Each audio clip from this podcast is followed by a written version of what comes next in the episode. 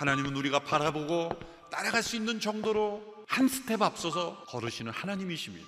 이스라엘 백성들은 약속의 땅으로 진입해 들어가는 관문에 서 있습니다. 요단 강이라는 관문입니다. 여호수아와 갈렙을 제외하고는 모두 광야에서 태어나 자란 그들은 출애굽의 놀라운 기적을 경험하지도 못했습니다. 요단강을 건너 약속의 땅으로 들어가는 일은 어려운 일처럼 보였을 것입니다. 더군다나 지금 요단강은 범람하고 있는 때였습니다. 평상시에는 30m 폭이 되지 않는 작은 개울입니다. 그런데 봄철이 되면 눈이 녹아 내려오는 물이 흘러 넘쳐서 사람이 도저히 건널 수 없는 강물이 되는 것입니다. 한 번도 가보지 않은 길을 향하여 걸어가야 하는 백성들의 불안과 두려움을 여호수아는 잘 알았을 것입니다. 보라 온 땅의 주의 언약궤가 너희 앞서 요단강을 건너게 될 것이다. 이 하나님에 대한 고백에서 우리가 얻을 수 있는 구체적인 교훈은 첫째로 앞서 행하시는 하나님은 우리가 따라올 수 있도록 한 걸음 앞서 가시는 하나님이십니다. 우리는 하루의 시작을 계산할 때 아침부터 저녁까지로 계산하지만 구약의 시간과는 저녁부터 아침이죠. 저녁이 되면 아침이 되니 첫째 날이니라. 유대의 모든 절기는 일몰부터 그 다음날 일몰까지입니다. 왜 저녁부터 하루를 계산하는 것일까요? 저녁이 되면 우리는 지쳐서 쉬게 되고 자게 됩니다. 우리가 잠들었을 때도 일하시는 하나님. 우리가 아침에 깨었을 때 하나님이 앞서 한 걸음 행하시는 일에 우리를 참여하게 하시는 겁니다.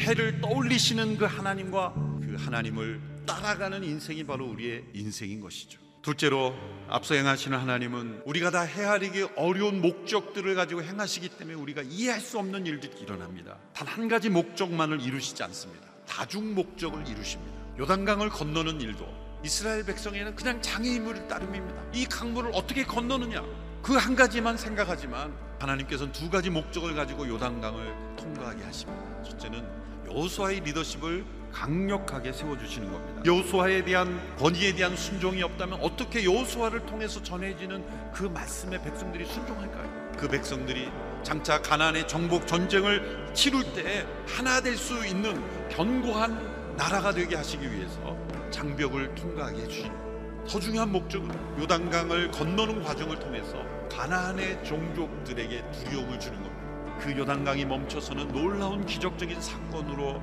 이스라엘 민족 요단강을 건넜다는 소문이 났을 때 가나안의 원주민들이 두려움에 사로잡힌 겁니다. 그래서 우리에게 장애물이 더 심각할수록 하나님이 뜻하신 목적이 더 여러 가지구나 이렇게 생각하시면 쉬울 것 같습니다.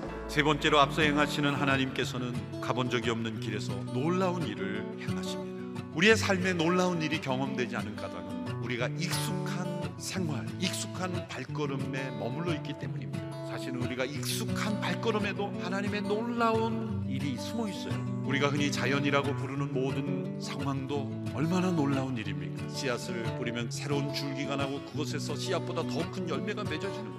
한 생명이 태어나는 것, 한 열매가 맺어지는 것, 자연의 질서대로 움직여지는 것, 저 구름에서 비가 내리는 것, 얼마나 놀라운 일입니까?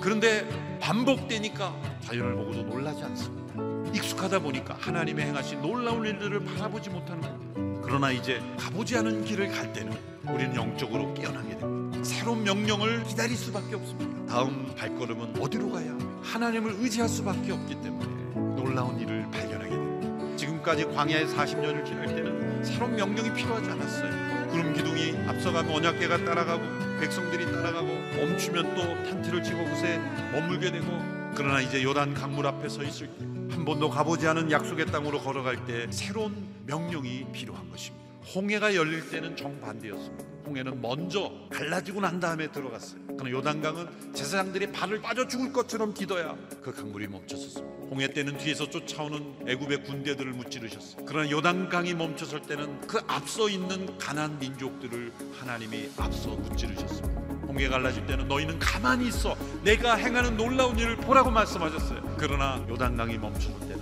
우리의 믿음의 참여와 순종을 요구하셨습니다. 우리는 지금 요단강 앞에 서 있는 시점입니다. 우리는 홍해를 가르신 그 하나님의 놀라운 역사를 체험한 하나님의 사람들입니다. 가보지 않은 길, 이것은 앞서 행하시는 하나님을 경험할 수 있는 기회로 우리에게 주어져 있습니다. 우리의 믿음에 눈을 떠야 할 때, 우리의 영혼이 깨어서 언약계가 어디로 가는지 깨어 있어야 됩니다. 우리 자신을 정결하게 할 때, 하나님이 행하시는 놀라운 일들을 보게 될 줄로 믿습니다.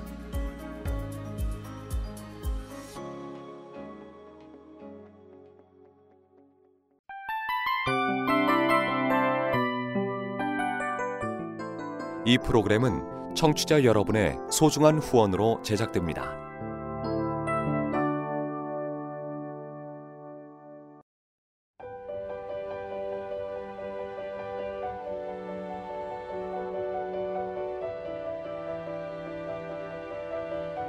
세상에는 수많은 교회들이 있지만 더 깊이 있는 말씀 강해를 찾기 위해 크기로만 교회를 선정하지 않습니다. 보다 좋은 영적 콘텐츠를 더 많이 나누기 위해 방송비를 받지 않습니다. 1년 365일 복음만 전하고 싶어서 우리는 광고를 하지 않습니다. 온누리의 복음을 땅끝까지